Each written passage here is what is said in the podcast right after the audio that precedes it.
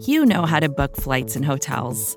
All you're missing is a tool to help you plan that unbelievable travel experience. That's why you need Viator. Book guided tours, excursions, and more in one place. There are over 300,000 travel experiences to choose from, so you can find something for everyone. And Viator offers free cancellation and 24 7 customer support for worry free travel. Download the Viator app now and use code Viator10 for 10% off your first booking in the app. Find travel experiences for you. Do more with Viator.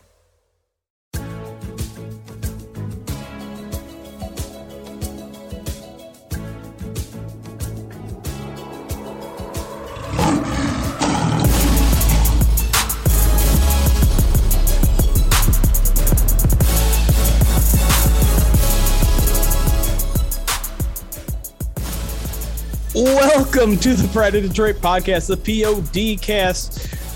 We're back for another week, another Detroit Lions loss back to their losing ways, I suppose you could say, after tying last week. Lions finish uh, their road trip around the AFC North to, with a 13 10 loss to the Cleveland Browns. My name is Jeremy Reisman. I'm filling in for Chris Perfett as your adequate host this week. You can find me at DetroitOnLion on Twitter. Let me introduce you to our other two guests this week. As always, we have got senior editor of Pride of Detroit and rock god Ryan Matthews at Ryan underscore pod on Twitter. Ryan, how we doing this this evening? This evening, you know, was it was it me or did that game just seem like it took forever? Yeah, a little bit. It dragged It- it- on. It did drag on, like lots of penalties, lots of yeah. I don't know. It, it seemed like it took a lot longer than it needed to take. I think I part of it point. Is that it just feels like a continuation from last week. Like it's just a sixth, seventh, eighth, and ninth quarter from last week. Yeah, yeah. That's way too much. It's way too much of that football. Uh, and also with us to break things down, uh, our our social media manager, our writer, kind of our jack of all trades, John Whiticar at Whiticar on Twitter is with us. John, thanks for filling in tonight. Happy to be here. I wish I was talking about a happier outcome, but that's the life of a Lions fan. yeah, this is about uh, par for the course at this point. But uh, let let's jump right into it because I, I do mention that it felt a lot like last week in in a lot of ways, at least to me. Um, you know, the Lions run into a team that's not playing particularly well. They're not getting good quarterback play. The the, the game is there for them to take, uh, and they don't take it. And last week, I feel like a lot of the the complaints were around Jared Goff, right? Playing injured, didn't play well, wasn't accurate, wouldn't test the defense downfield. We we get Tim Boyle this week, and it's basically the exact same offense w- without any like. There's a, they they don't do the sixth offensive line guy as as often, but in terms of passing game, the exact same thing. And so now I feel like the scapegoat of this game seems to be on the coaching staff. And I want to throw it to you, Ryan, first. Do you think that's fair? Um, not entirely. Like I, I think that they do deserve their fair share of of the blame uh, for for this game. Some of them deserve some praise, and I think we'll we'll get around to that. But um, I, I think large in part, my my my big takeaway from today's game, and you know through the first, um, you know through the first ten games this season, it to me this is just a really almost like talentless team. Like they are devoid of talent at so many different key positions. You know, the most important one being quarterback. And I think for so many years, that was just a given. Like it was something you could count on as a Lions fan. And this is the first year that the Lions have really had to, you know, Lions fans, you know, people around the team, this team, this organization has had to do with this in in a decade. And you know, we found out today that the grass isn't always greener on the other side, you know, going from Jared Goff to to Tim Boyle. But I, I, I think that a lot of what I'm understanding about this team is that they just don't have a lot of talent. And how many how many games in the NFL are just flat out coaching wins? Like how many just end up being flat out coaching wins? So I I, I don't know if I can say like this was an entirely a coaching loss, but I, I think that there there is some uh, there is some fair criticisms of Dan Campbell, especially to to be uh, wielded. You feel the same way, John? I'm a little bit different. And what you mentioned uh, starting off the podcast was that it felt like a continuation of last week. And the thing that this game and the last game have in common is that Dan Campbell was at the helm of the play calling. Right. And oddly enough, this these past two games are ones that have kind of shaken my faith in Dan Campbell. I think he's made some questionable calls. Now, when it comes to being aggressive versus conservative, it's hard to take into account the fact that this Lions offense is so bad because it's kind of a double edged sword. On one hand, you want to be more aggressive because this offense might not have opportunities to score again. We saw that when they opted to go for a field goal instead of a touchdown. Uh, I think it was in the fourth quarter. Yep. Yep. But on the other hand, the offense is so bad, it's like, do you even trust them to convert something like that? For a normal offense, you know, fourth and one, that should be pretty easy. But for this Lions team, maybe not. Nothing is easy. And yeah, no, nothing comes easy to this team. And I think there is a positive. The Lions have been a little bit more successful with their run game the past two weeks. I mean, we had D'Andre Swift go for over 100 yards in back to back games, which I think was the first time since the early 2000s. 2004, yeah. 2004, yeah. And, you know, there's some credit there, but at the same time, you have to notice that other teams are honing in on this. Um, a good tweet here, uh, Myles Garrett. Uh, he said, uh, Browns Myles Garrett on if he was surprised the Lions ran on third and 14 late in the fourth quarter. No, we saw that last week against the Steelers. They will run it from third and two or third and 12. Them rushing on third and 14 did not surprise us at all. And that's kind of the problem. The Lions, they've played their hand. All they have going for them is the run game. And when you can't throw it downfield, that's going to limit your opportunities. Yeah, it's going to make you very one dimensional. And I guess uh, to me, so I mean, we can roll through some of the the criticisms of, of, the coaching staff in this game. I think the first one probably comes with whatever the two minute drill was at the end of the first half. You know, the Lions get the ball with about a minute ten left, three timeouts, and just kind of lackadaisically make their way downfield. They get they're they're not they're not moving the ball particularly well. They're they're just utilizing the middle of the field. They're running the ball a little bit. They get a 15 yard penalty, and eventually they throw it to TJ Hockenson with 10 seconds left and no more timeouts left, and the clock runs out. Like that just. Yep. I mean, it, it it it speaks to really the problem that was the entire game. It's just they they can't throw it down the field, and, and in that instance, it didn't really seem like they tried all that much either. I mean, I I don't know. I, maybe maybe this is just like all part of the bigger discussion. Maybe we don't need to go one one by one situation here because I think my issue is that I don't like that the Lions are resigned to the fact that they're a bad offense. I don't like because it t- seems to me like they're just not even trying anymore. I, I don't think Dan Campbell would agree with that though. Like I think that he would agree with they're a bad passing offense. Sure, right, but I don't. I, I don't even like being resigned to that. Like, we'll figure it out then. Don't just say third and 13, that we're done. Might as well throw here's away this possession. That, like that's here's that's one thing an that I unacceptable really don't like. behavior to me. Here's something I really don't like. It was at the end of the game, what would eventually go down as the Lions' last drive, third and 14, they run a draw up the middle. Yep. Like, I know that's been your successful play. I know that D'Andre Swift had a really long touchdown run. That just screams giving up. I know it, it's sad that we're at the point where that's probably the best play the Lions can draw up, but the odds of converting that is so low. And I think the thing that makes it worse is that then they punt on the next play. I feel like at right. that point you should be in do or die situation. So if you take that draw play, I think you almost have to go for it. But then not only do they draw on third down, they still punt it away and they never touch the ball again. To me, that's that's my big issue because I, I get what he's saying about what gives the team the best chance of winning. But I just feel like in today's NFL, where you really need a passing offense to do much, it's just problematic.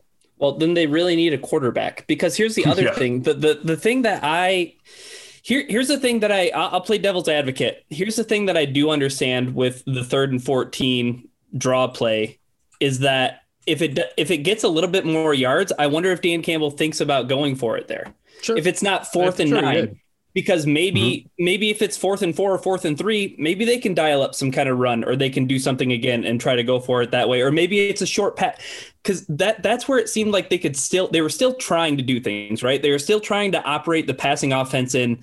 You know, like you mentioned in the postgame show, Jeremy, it was fake a screen to one side, throw the screen on the other side, or there were short slant routes, or right you know, the only time that the ball really went downfield and was completed was the the TJ Hockenson play up the seam um, you know, for for a big gain of like 20 some odd yards. Like that was that was it. And I, I, I just think the devil's advocate to like the third and long and Myles Garrett not being surprised by it because the tape is out there and and you know Dan Campbell played his hand last week. Like the Lions are going to continue to play their hand because of what they have under center. Like it, it's always going to come back to that because if if you want to take shots downfield on third and nine and third and eight and third and ten, like you need to have receivers who are going to create separation. You need to have a, a, quarterback. I mean, how many of the throws that you know Tim Boyle threw today? How many of them were accurate downfield? I know there I mean, are. I, I, I, I know there's not a ton. I'm trying to count the amount. Yeah. From. Right. Yeah. yeah exactly. I, know there's not a ton to choose from, but it, it seems like running the football gives this team its best chance to win. Because he, here's the other thing: they tie last week, they lose by three points in this game. I think it does come down to like some coaching decisions by like not going for on fourth and one. But counterpoint to that, I mean, you can drop a better play than the Cabinda dive like they did on third and one and got hey, completely stuffed. They got, they did get 20 yards out of Cabinda on one play. Let's let's not super I, back, I, all right? Let's let's let's let's chill on the Cabinda hate. No. no, as soon as that play happened, I put him in my stock up. So but I, I, guess my problem is I don't think if I don't I don't know that running the ball gives them the best chance to win because they had the most winnable games on the schedule these past two weeks based on the performance they got from the other team. The Steelers were horrible. The Browns were horrible.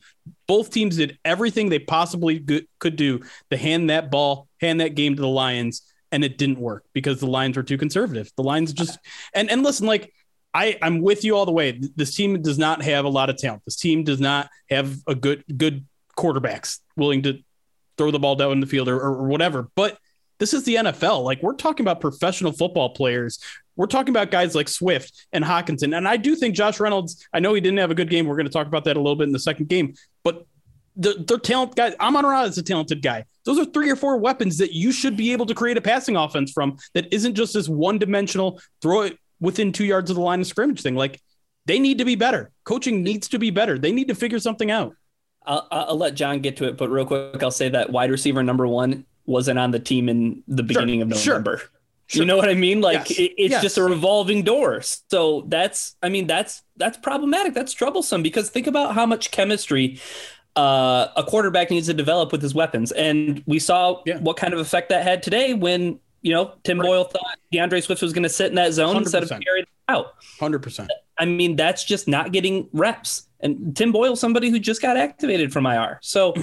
I mean, that's where we're at with it. Like we have guys who aren't on the same page, and we're really churning over some talent here.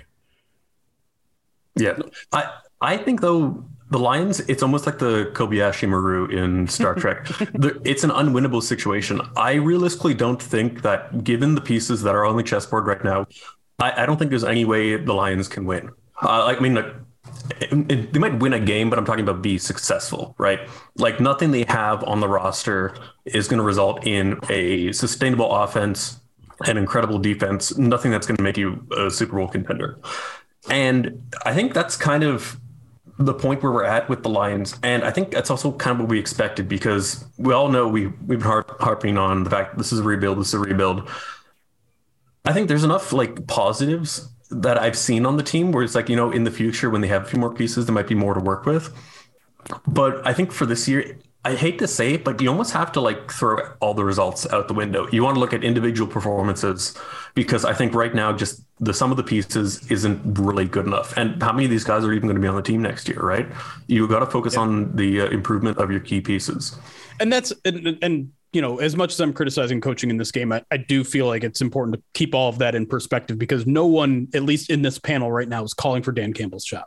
No one is saying this was an unacceptable performance. You got to go. Like we under we all understand. And and here's the thing, like Dan Campbell is speaking in very coded words, but he is also saying like, listen, we're a crappy team right now. And the way he's saying it, and he keeps saying it over and over again, which I think is kind of funny, is he keeps saying like, listen, we can we we're not the kind of team that can overcome a mistake or two. And that's it. That's his way of saying we're shitty. We suck. And so we're going to play super conservative ball so that we don't have a, a turnover that kills us or a pick six or a, a penalty and and they had a lot of they had all those things pretty much other than a pick six in this game because it was very very sloppy especially in that first half. Um but but i do think like we i mean we we brought it up last week because they made the change in play calling. What do we make of anthony lynn in his future right now? Because it feels like it's on thin ice right now. And and that that's something that i think the lions could consider moving on from in one week or in one year because i don't know like what what positives were there when anthony lynn was play calling and what what development have we seen out of anybody? Like maybe Swift has, has developed a little bit as a rusher this year. Other than that, like I don't know who's really developed.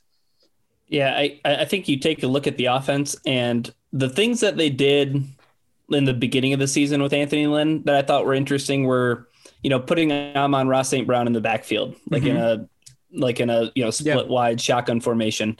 And um or a split back formation with like Swift or something like that. Or, um, you know, I, I think even before, uh, even before Dan Campbell took over, you know, play calling, pulling Swift over to the other side of the offensive line and having him set up as like an extra blocker on one side. Like Anthony Lynn did some like interesting things and some route concepts. I mean, we we, we talk all we talk all the time about like, you know, uh, Goff's inability to hit some of these receivers that he does have open because of those play concepts. But I, Jeremy, I, I, I, I don't think I can push back really on like which players have seen progression, and you know, it, it it pains me to say this, but like maybe the Lions' best receiving option, like he's just stayed stagnant and that's TJ Hockenson. It's it's one of those things where like there really hasn't been any progress with him when I think all of us were kind of counting on him to be like, you know, in the same air as talking, you know, Travis Kelce's and, and Darren Waller's and, you know, George Kittle's. Like we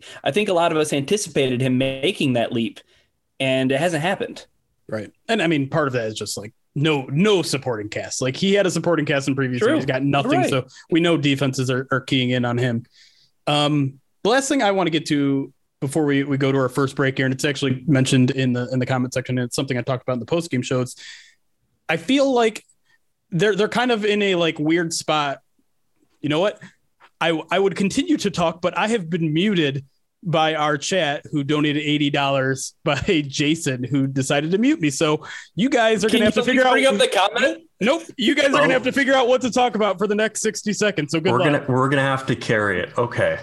Um, oh, this this is intimidating. Intimidating.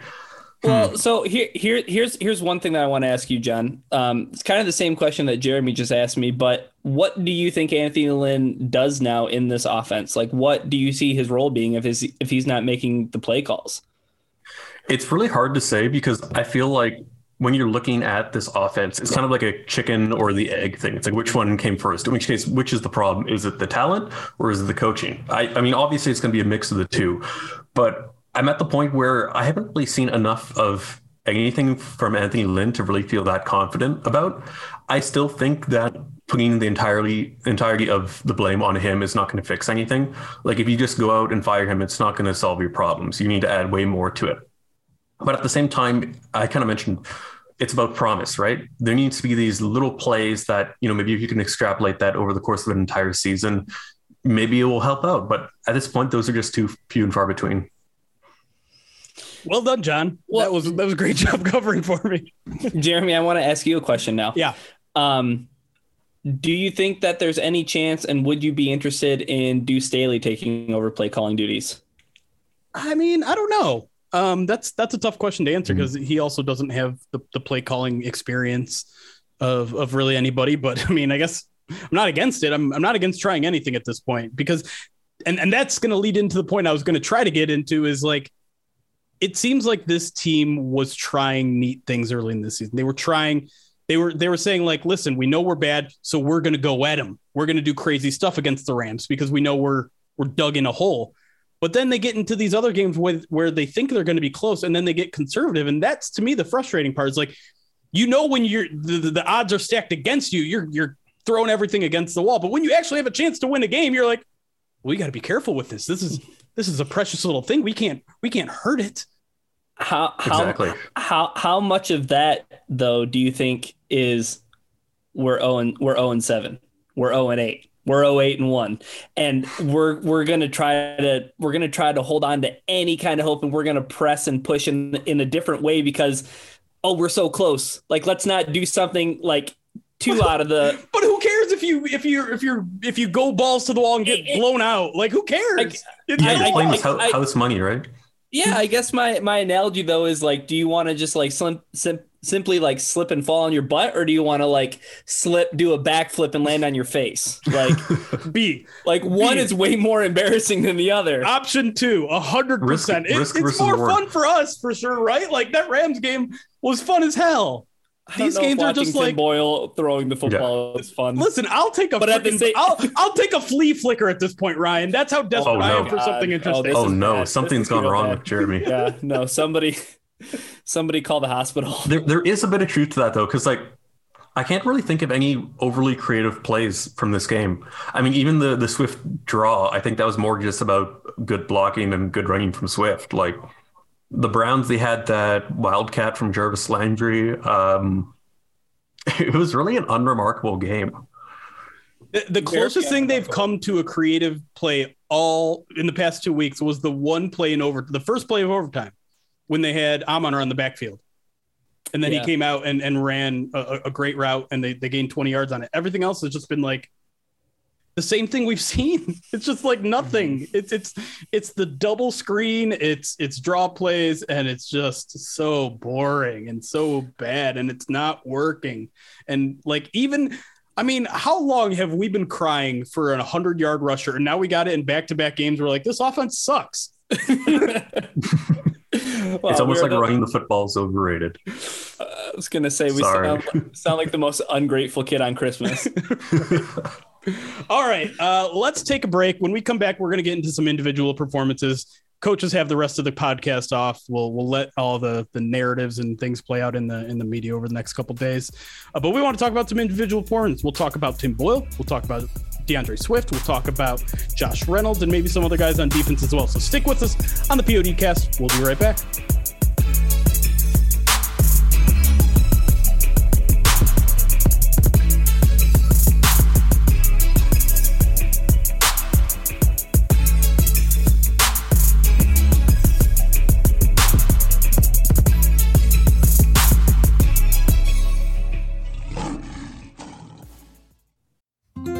Support for this show comes from Sylvan Learning. As a parent, you want your child to have every opportunity, but giving them the tools they need to tackle every challenge, that takes a team. Now more than ever, educational support tailored exactly to what your child needs can make all the difference. That's why parents have trusted Sylvan Learning for 45 years as the ultimate teammate in their child's educational journey, instilling in them a love for learning and a passion for reaching the next level. And Sylvan's Insight Assessment can identify gaps in learning and areas that could be of concern for your child. It's a 360 degree view into your child's learning that you can't find anywhere else and helps ensure that your child didn't miss something in school that might put them at a disadvantage in the future. And right now, it's the best price of the year at $29. Go to sylvan29.com to learn more and get your child's assessment for only $29. That's S Y L V A N 29.com. And we are back here on the POD cast, recapping a Lions loss to the Browns 13 10, another pretty ugly game. We were just talking about the coaching, but let's move over to the players here, talk about some player performances. And I want to start on the offense. Obviously, Tim Boyle was the main storyline going into this game. Uh, people were just eager to see what was going to happen when with Jared Goff not in the game, Jared Goff being the sacrificial lamb of that first game or the first eight, nine, ten games, whatever. Tim Boyle comes in. Story doesn't look all that different, but let's deep, let's dive a little bit deeper into what you guys thought of his overall performance, just in general in this game. Uh, I'll start with you, Ryan. What do you what do you think of Tim Boyle's first career NFL start?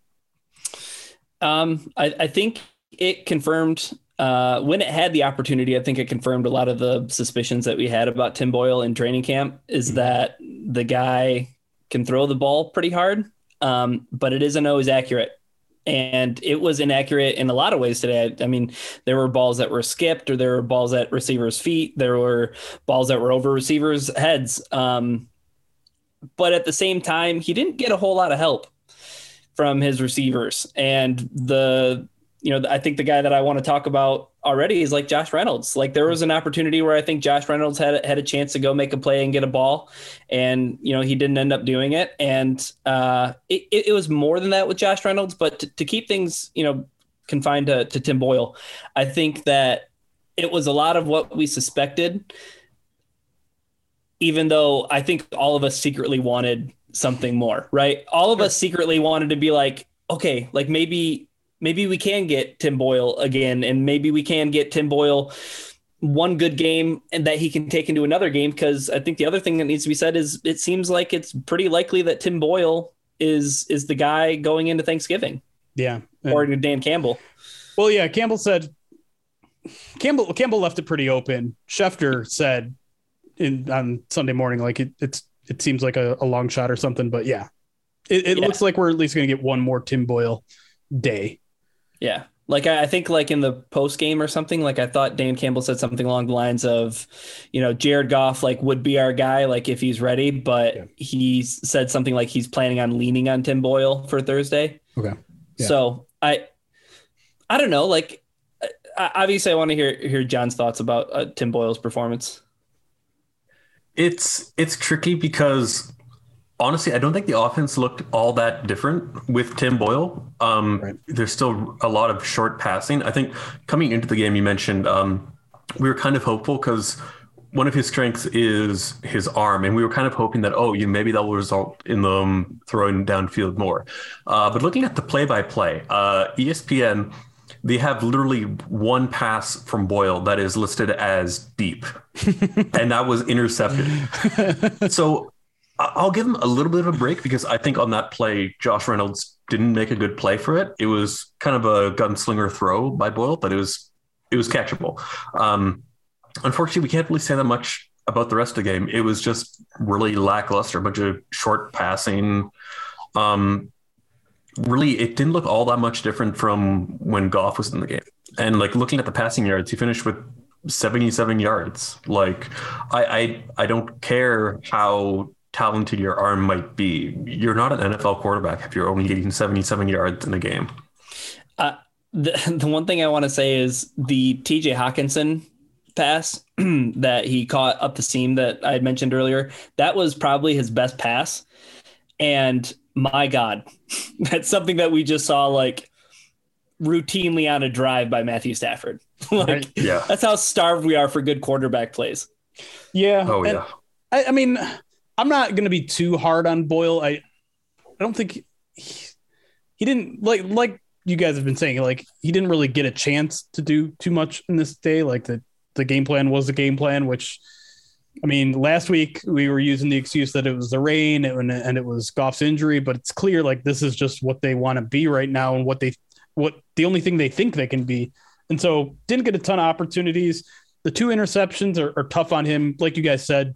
Josh Reynolds probably didn't get his best give his best effort on that one, though it also wasn't a particularly great throw either. Like there was there was room on the inside, he threw him outside, probably threw Reynolds off a little bit in terms of his balance, couldn't necessarily jump up and get it as, as much as he'd like to. The other interception is a miscommunication with with D'Andre Swift, and we've seen that happen before, right? Jared Goff had that same issue before, and so tough to really completely blame him on that one, but obviously that first one especially super costly when the lines are already in field goal position early in the game when they can put points on the board. Otherwise like i guess it's worth noting that didn't take a sack.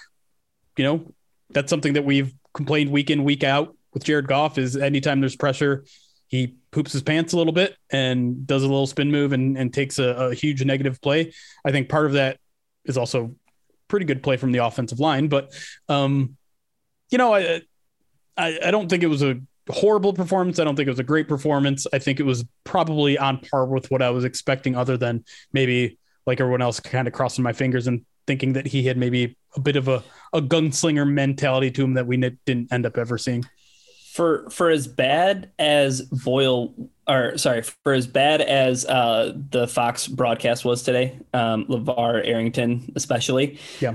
I thought he made one good point, and the one good point was bringing up the the single read kind of offense that Tim Boyle was playing today because there were even plays on those screens where LeVar Arrington was right. Like you shouldn't make that throw to that receiver because or that or that running back because it's going to result in a negative play. The the defender's right there. It's like right.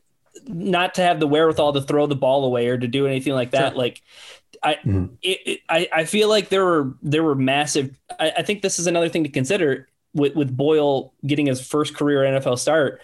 I think the training wheels were really on yeah. for for Tim Boyle in this one, and that leads me to my, my question that I want to ask both of you guys. I'll start with you first, Jeremy. Do you think that David Blough deserves consideration to play on Thursday? No. No, I, I know Lions fans. Uh, I've seen basically since Jared Goff injury happened, they want Blough. We want Blough. We want Blough. I I don't see a point in it if I'm being completely honest. Like David Blough is is never going to be more than a backup, and I don't mean that as an insult. Like I think he knows that's his career trajectory. He's like he's a clipboard holder. He's a guy that helps out in the in the quarterback room, and that's fine. Like you can build out a pretty solid career doing stuff like that, but you're you're not developing him to be a starter. You're not developing developing him to necessarily even really be a backup. He's kind of that perfect third string guy, and so I think you still want to see what you got with Tim Boyle. He, I mean, especially the, the the thing you mentioned with the screen like that's just something that comes with experience. Like this this dude has not played in an NFL in in a in a real football game in, in four years. Somebody um, somebody tweeted his 2020 uh, highlight compilation and it was all him taking knees. Every single play was yeah, him taking right. yeah that, into Packers games so I mean like I'm I don't think this was a bad enough performance for, for them to say like all right we're we're done with you as our backup quarterback. Like no give him give him more of a shot to actually I mean, I'd love it for them to actually like give him a game plan and and have him utilize this wicked arm of his that he supposedly has that Green Bay Packers beat writers seem to to be in love with. Um, yeah, give give him a real shot and see what happens. And maybe, I mean, listen, Thursday's game is indoors. We can't blame the rain next week. We can't blame the rain. We can't play the, the wind. Like throw the ball downfield. Maybe you'll have a, a week's worth more of experience with Josh Reynolds, a little more uh, chemistry with everybody. Because even even Boyle mentioned like I didn't throw like this offseason, I didn't I never threw to Hockenson, I never threw to Swift. Like these are guys that I wasn't throwing to in training camp because I wasn't getting those reps. And so like he's still developing chemistry with all these guys. I don't I don't know what everyone sees in David Blough that that gets them so excited for football. I feel like maybe they forgot what happened two years ago when he had to start five games for this team. Give me give me Tim Boyle and let, let's just at least see what he's got, man. Yeah, what about you, John? I'm I'm very much in the same boat. I've seen enough of David Blough. Uh, I mean, literally the first Lions game I ever attended in person was that Thanksgiving game where he made his start. And you know, there was that great play to Kenny Golladay, and then kind of not a lot good. and we don't we don't have a Kenny Golladay. We don't have a guy who's even half as good as Kenny Golladay. All we have is people who are injured like Kenny Golladay. And I, at this point, like I guess you can praise Blough's pocket presence. I think that was one thing I kind of noted about him. He was good at kind of escapability, but that's not really enough to win you games. Like he doesn't have a very strong arm. I'd say he's probably weaker armed than Goff. And honestly, I think if if Goff is healthy, I think you play him on Thanksgiving. But otherwise, I think Boyle. I think honestly, if it wasn't for Boyle getting hurt at the start of the year, I don't even know if Blough would have made the roster. It's a valid point. He might be he might be relegated to the practice squad the entire season if he made it there. But uh, let's move on from uh, from Boyle to who do you guys want to talk about? You want to talk Swift offensive line? You want to go into Josh Reynolds? Can can we talk Swift first? Yes, yeah, I think I, I, I think if there's a player who deserves to be like a obvious you know game uh, you know player of the game candidate, it's D'Andre sure. Swift, right? I mean, yep. just uh, another incredible performance on the ground and you know there's a lot to be said for it even with you know his longest run being the the 57 yard touchdown the longest of his career um and doing you know the old the old jeremy math yes. if i take if i if i take that if i take that long away and i divide his carries um you know that were you know 13 you know still still got a pretty good average right it's like yeah. up over mm-hmm. six he was running very hard today. Um, like there was one play, I think it was about a 10 yard carry or so. And I, in the past, we've seen him like when he gets contacted, he kind of just falls over. But he was he was chugging along for a good few runs here, The- and I think there you was- mentioned about there was the- that one the play. average. There's that one play, John, where he like reversed the field and he was starting to run short on the field and he could sense it. And he like invited contact. Like he like cut up and got like an extra couple yards. And that was one play that really stuck out to me to, to your point about like it's a guy who doesn't really like invite contact and he shies away from it. And when it happens he goes down. Yeah, and I, Yeah, I he think looked much better. I, I think we, I think you know, going back to the question that, that I asked in the first time, which guys on offense have shown some progression? I think Swift might be the only answer, and it's it's been a lot because I've been kind of critical of Swift over the first eight games of the season because he was averaging what like three, four a carry, like he was not being like there was a reason why Jamaal Williams had started all those games and was running a lot, but is because he was running a lot better. It was physical. He was decisive. Swift was none of those things. He was bouncing it outside. He was kind of flat footed. He's starting to get it.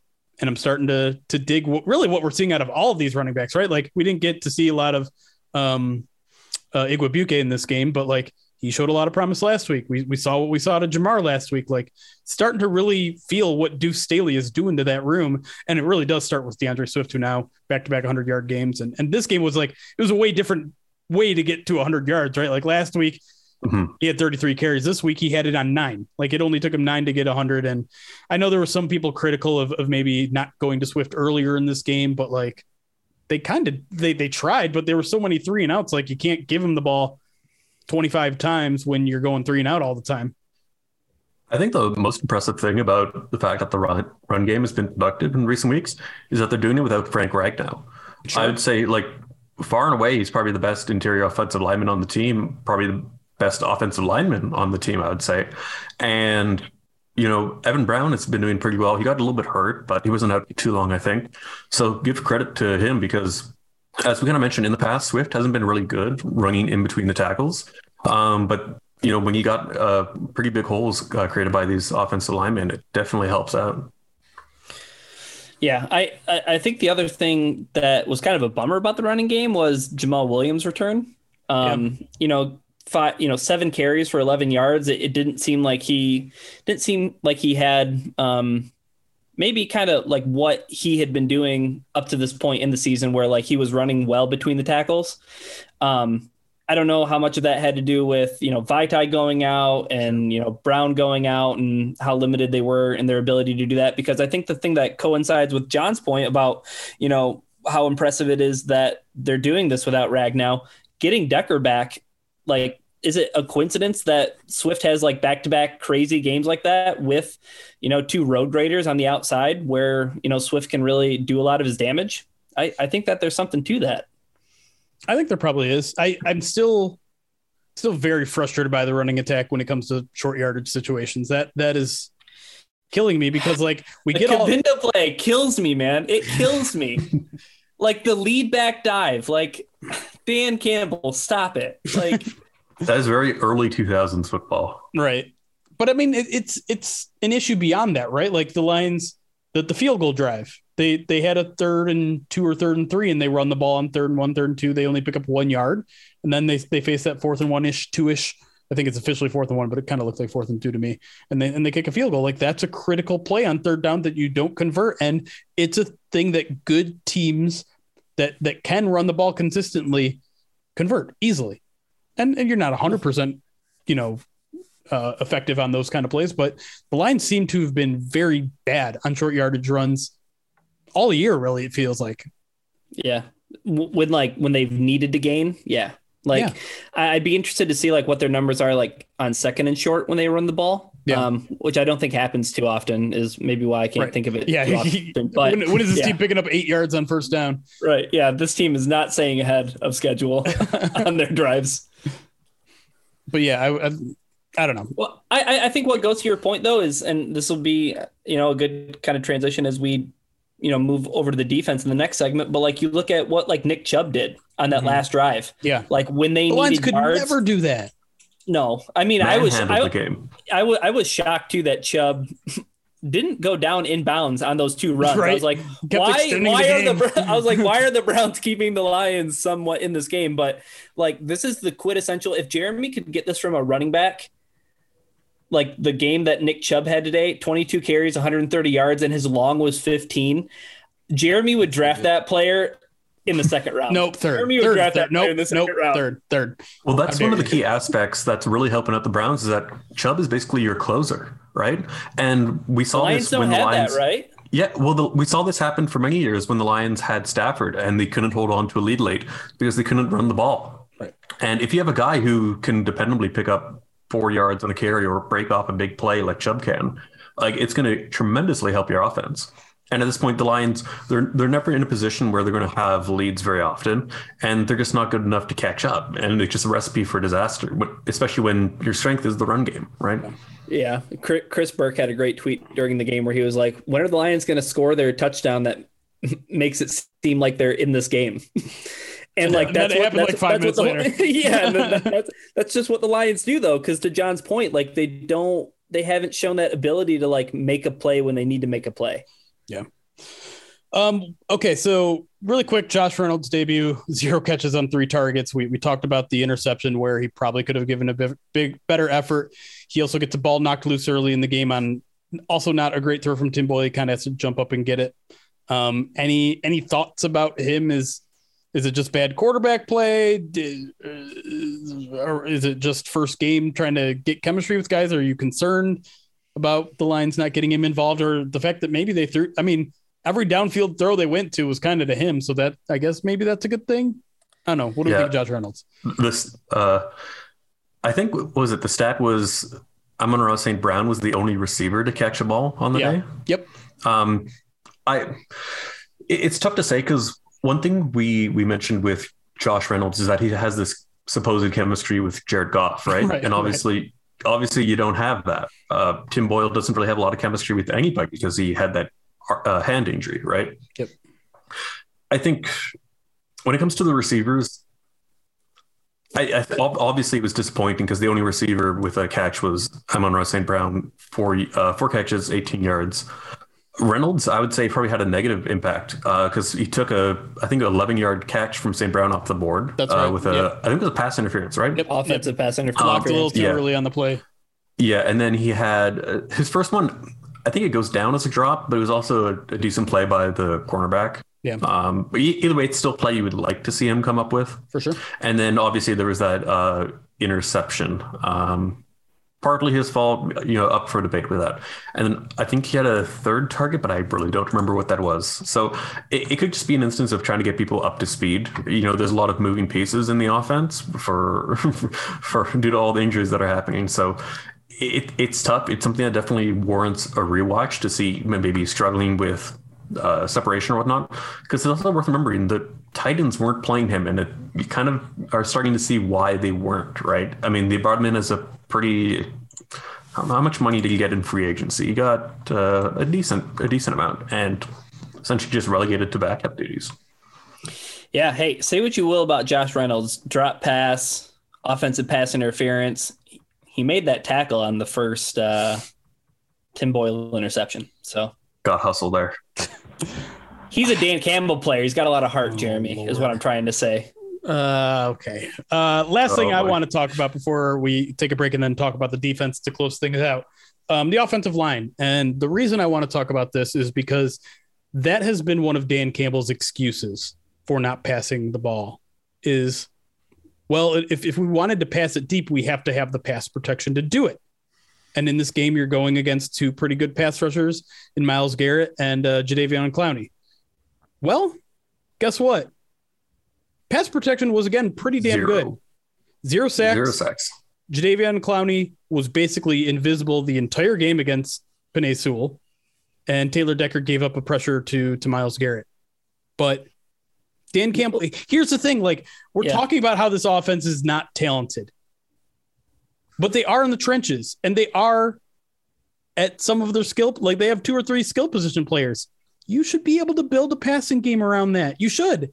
Like you can't. You have a quarterback who can throw the ball. I guess I guess that's true, but like to me, it's just like you got the piece, you got some of these pieces that you've been waiting to get back now. And so Yeah. Taylor Decker, I not in the traditional sense of the word, he is a weapon. Penei Sewell is a weapon. Utilize them. They're great players. And so you can't use the excuse that, that you're not they're not getting the protection anymore. You got the protection, take a shot. If if it takes 10 seconds for a receiver to get open, you might get that with these tackles. Give it a shot. Let's see what happens. Especially next year once everyone's healthy, right? Yeah. I mean, obviously they lost they lost Vaitai to concussion. I mean, we'll see what happens with that. But those are you might be in doubt for the Thanksgiving game, right? Sure. So th- there's a lot of really good pieces to work with, and I think that was one thing that we kind of saw with in, in the past with Matthew Stafford is that a lot of times the offensive line wasn't giving them a lot of time to do any damage. But if you if you have a quarterback who can you know step back and take some shots downfield, having an offensive line is basically uh, icing on the cake, right? And the Lions don't have anything to take advantage of that. I mean, sure they can run the ball every once in a while, but it's not really creating enough yards to do damage in the long term. The the one other Cleveland Browns player who got pressure was zombie Malik McDowell. What what the hell? Like right. I, I mean the guy was essentially out of the league and then I remember like during training camp like with the Browns this year like him, you know, making a huge you know impact and you know everybody kind of really taking notice i didn't think that he was such a player for them like he was in on a lot of plays he got that really bad roughing the passer penalty but um he was he was causing some problems especially in the run game i think too Sure. Yeah, I think. I think the one thing we have to note, one thing we have to note though about the offensive line is Jonah Jackson got penalized between quarters. I don't think I've seen that before. Yeah, apparently, according your to mom Dan has seen Campbell- him before Yeah, I, that's 15 yards. he said something about someone's mama and got a 15 yard Davion. Clowney's mom It was Davion Here's Clowney's. I Yep. want to know what that was. I'm trying to think of an insult that would warrant that kind of penalty. Do you think it was I'm just like a curious. your mama joke? Just like, I- yo, Jadeveon Oh, I don't Clowney, when your mom It's sits so- around the house, it's house, so she hard to tell sits with around these the taunting- house. It's hard to tell with these taunting penalties, right? I mean, in the Chiefs game today, their running back got penalized for pointing at a defender as he was crossing the line.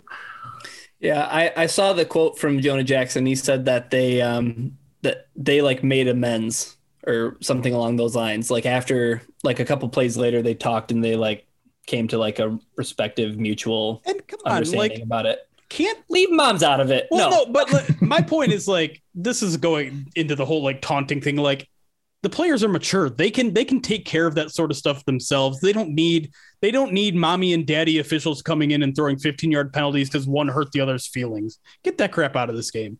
Well, these are offensive and defensive linemen. They're banging into each other Right. all game long. They're going to take it out one way or another. the, uh, Dan Campbell did seem like he was kind of annoyed in his response um, when he was telling reporters about uh, why Jonah Jackson got the penalty. But like the thing he did end his quote with was something along the lines of like, "Yeah, like both teams were doing a lot of talking. There was. I thought Yeah. who There was a lot of jawing." That was Will. Harris. Will Harris was Yeah. very close to getting a penalty in this game because he was doing a lot of chirping on that side of the line. We saw Penei do a little more chirping in this game as well. Yeah, Oh, yeah. That was after the uh, Swift touchdown, right? Yeah, yeah, yeah. Anyways, we're getting a little off topic here. Long story short, NFL get rid of your taunting penalties, you you pansies. Let, your let's mom- play some your football. mom's a pansy. Your mom's a pansy. All right. when we come back, we're going to talk about the Lions defense, who did not put in a pansy like effort this game in holding Cleveland scoreless in the second half. So we'll get to what worked, what didn't work, and why they were so successful when we come back on the POD cast.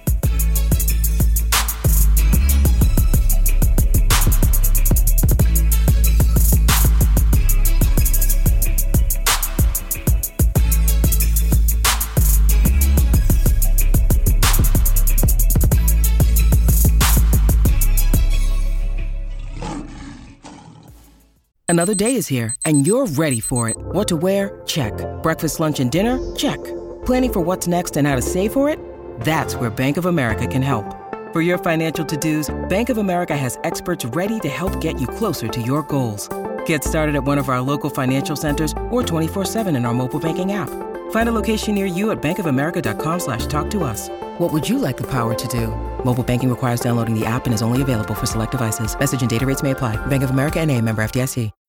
When you need mealtime inspiration, it's worth shopping Kroger, where you'll find over 30,000 mouthwatering choices that excite your inner foodie. And no matter what tasty choice you make, you'll enjoy our everyday low prices, plus extra ways to save, like digital coupons worth over $600 each week. You can also save up to $1 off per gallon at the pump with fuel points. More savings and more inspiring flavors make shopping Kroger worth it every time. Kroger, fresh for everyone. Fuel restrictions apply. And we're back finishing out the podcast recapping Lions Browns. Before we get into it, I just want to mention uh, if you haven't already, please follow us on all of the uh, podcast platforms to listen to and give us a review. It's been a while since we've gotten any new reviews. Uh, we always like to see feedback. Five stars is always appreciated, but obviously be be honest with yourself too. So um, just wanted to throw that at the top let's get into the Lions defense as promised. Uh, they've put up two okay performances back to back. Um, you look at at least points scored 16 last week, uh, 16 this week. Uh, so, or I'm sorry, 13 this week. So I guess my question to you is how much of this do you believe? How much do you think the Lions are punching above their weight class here? How much of it is just bad quarterback play on the other side of the ball because Mason Rudolph obviously wasn't very good. I thought I thought uh Baker Mayfield was horrible in this game, but it goes both ways, right? There, there's forcing mistakes too. So I'm just kind of curious. We'll, we'll, think we'll talk overall thoughts on the defense, and then maybe we'll get into some individual performances. Let's go to you first, John. What do you think of the Lions' defense in this game? It's kind of been a reoccurring theme with the Lions is that they suffer quite a few injuries, but they kind of still keep trucking by. Um, it's at a point where coming into the season, a lot of people didn't really expect the defense to do that much just because they're really, really devoid of talent. But they have strung together some decent performances, and it's really out of guys that no one expected. Like Jerry Jacobs in particular, I thought had a pretty decent game. Um, I think he might have had a penalty or two.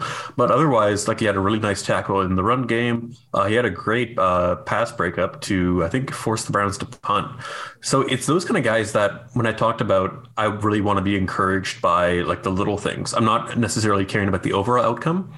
I think that's those are things that I like to see because Jerry Jacobs went from a guy who's basically bottom of the roster, special teamer, to you know maybe next year he could be in line to get some starting snaps. I think those are the things that really, really encourage me. Yeah, I, I think for me, the the quarterback play is something that is so like it's limited my ability to properly judge this defense because the guys that are making plays, like Jeremy said, even though he's a noted Amani Oruwariye hater, uh, like I mean that's a that's a play that's like come on, what a horrible throw over the head of Jarvis Landry that just right. fell right into Oruwariye's lap. The the play where Alex Anzalone made a play and, and tipped the ball to AJ Parker. Right. Um, you know, there there was there was a lot of bad quarterback play in this game that resulted in in turnovers. Um, unlike the the you know the game against the Steelers. Um, I think that what I am encouraged by is I think the Lions got some pressure in like back to back weeks. Like they're they're they, they've they've gotten like some semblance of of a of of a push up front on defense. Um, that it, it it needs more obviously yeah. like it, it's nothing to write home about but like i think it's something where they have at least like they've showed a little bit of that like ability to kind of and and I maybe it's just an, an overestimation of Derrick Barnes, but like their sideline to sideline defense at times like looks pretty good.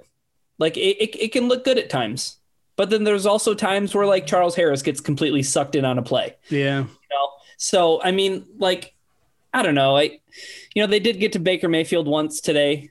Um, well timed blitz.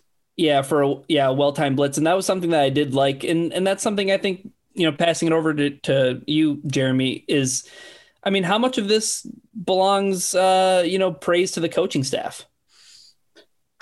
It's tough because I do think it's been a really bad quarterback play. And I feel like good quarterbacks probably could have blown both of these games open. Right. If I'm being completely honest, I, I don't think I don't think the Lions are getting enough pressure on just like regular situations. I feel like they have to send some some of these well timed blitz and and I asked the coaching staff last week, like, what's what's the deal with the pass rush? Why haven't we seen it in the past couple weeks? And their excuses were, and and I don't really buy it all that much. Is you know, we haven't gotten into enough situations where we can send the blitz or we can we can pass rush. You, you the mantra they seem to be using with that room is you have to earn the right to pass rush, and to do that you need to stop the run. And to be quite frank, the Lions haven't done a great job stopping the run the past two weeks. Najee Harris ran for over 100 yards last week, and and you know the the Browns almost had 200 yards rushing against them in this game. So um, I, I, I still not liking what I'm seeing from the interior offense or defensive line. Not not a lot of disruption happening there. Here and there, it's happening, and and the Lions did get into some third and longs, and then they did send pressure, and that seemed to work.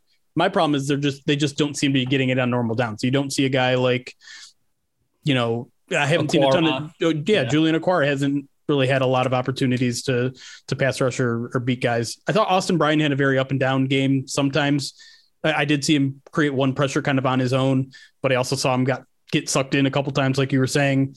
So defensive front not doing enough. Linebacking, linebacking is interesting with me because like I thought Alex Anzalone was pretty bad again this game. A lot it of, was like up and down, up and down. Yeah, a lot of missed tackles in in the run game.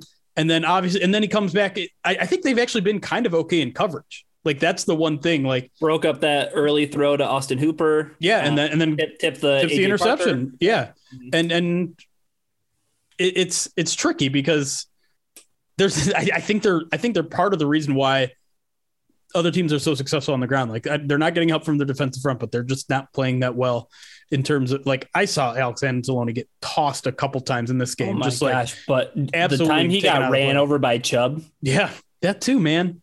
Yeah. And then the secondary, like again, mixed bag because like they are making these great plays that they're getting their hands on some balls, but like there are also times when there's just wide open receivers that the quarterbacks are missing.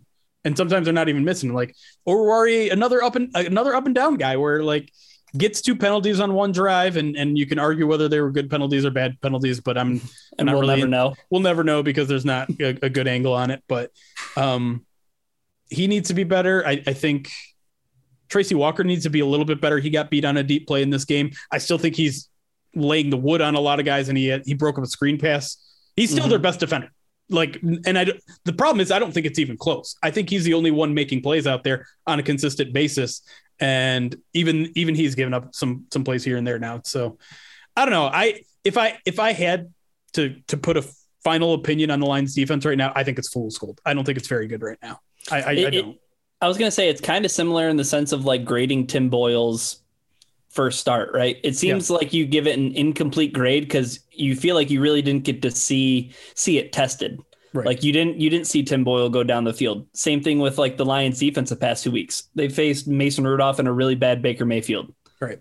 And so it's hard to grade. I don't know. It, it but it, it, something gross. There's, there's something gross about saying that the Lions defense was bad again today because one, they they held the Browns scoreless. Two, they forced two more turnovers. second half, yeah, yeah, in the second half. That's what I meant. Um, they forced a couple more turnovers, which I think they had a couple last last week too and like they're inarguably keeping the lions in the game like that's yeah. that's no question but i just feel like if we're talking about like long-term prospects of like whether they're improving whether they can play well against better opponents i'm not seeing that much progress i don't feel like they're they're at a good level yet so i i just i don't i don't know i'm i'm waiting and see how how it all plays out i'm not feeling very optimistic about where they're at but but at the same time I think like, it was no talent I think it was one of their better performances of the year, which probably isn't saying that much. right. Like, I, I, think in the end, they did what was necessary. They held the Browns to 13 points, and at, you just need your offense to do more.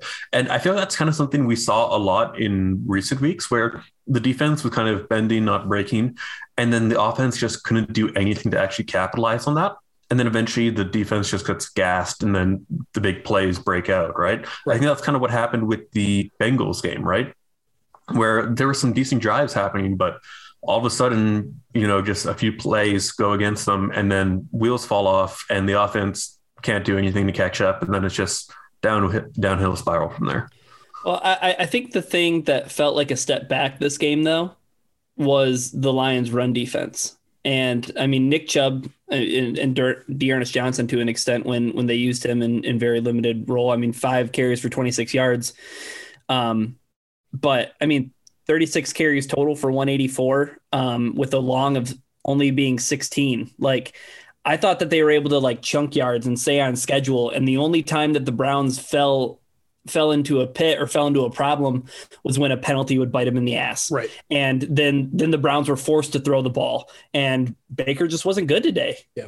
So, you know, that's something that we've kind of talked about all throughout the season, especially like on all of our preview podcasts, Jeremy. Like on First Bite, we're always talking to, you know, somebody from the opposite team about like you know the lions run game in terms of or you know stopping the run game and run defense like it's so like inconsistent like there's you know it's so emblematic of like those players that we were talking about you know it's a lot of up and down performances or they take one step forward and then it's two steps back right I think yeah. a perfect example was that uh, there was a play where I think Alim McNeill got into the backfield yep. and the running back just bounced outside and there was no one there for contain. Yeah. And I think we we harped a lot about how bad the Matt Patricia defenses were, but I feel like one consistent they had is that they were pretty good at setting the edge.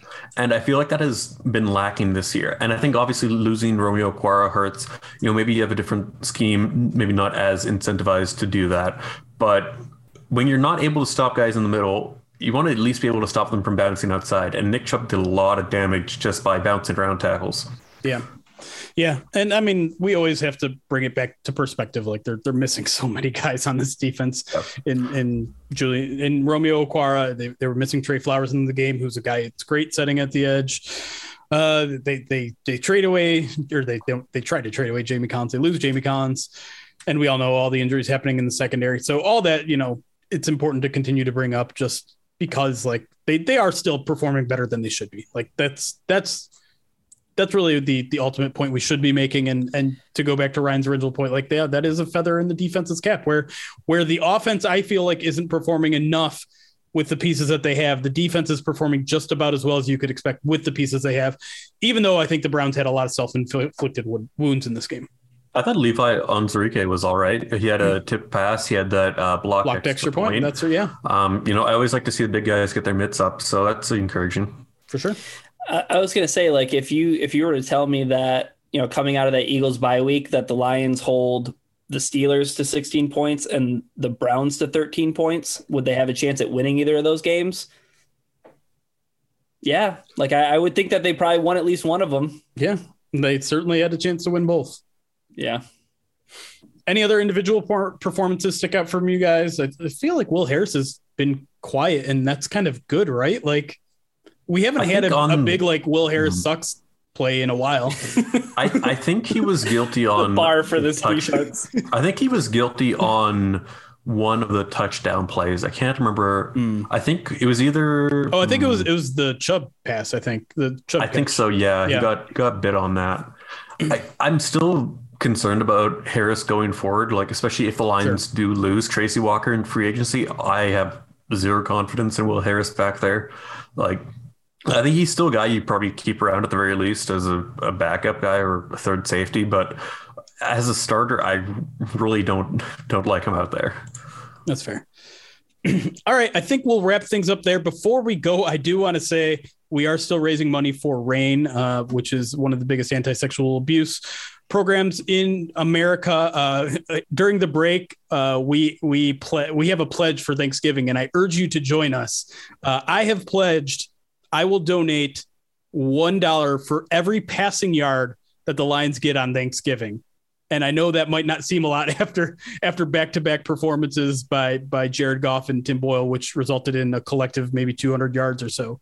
Uh, but Ryan has also joined in, and he's doing the opposite, which is every rushing yard that the Lions get against the Chicago Bears, he will donate one dollar. I urge you to either join Team Team Jeremy or Team Ryan to uh, to donate to our RAINN uh, charity drive for Movember. If you're wondering how to donate, you can um, visit prideofdetroit.com. Look for Ryan Santosto's mustache on the page, or join us live on Twitch, twitch.tv slash pride of Detroit. We are live after the game on every every Sunday night. We'll be live on Tuesday this week, um, previewing Lions Bears. We'll also be live on Wednesday night to do a Lions Bears Madden sim. So those are opportunities for you to donate. There are also a bunch of prizes you can win and things that we'll do if you donate a certain amount. All that information is at prideofdetroit.com.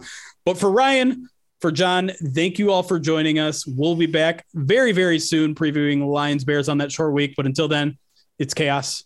Be kind.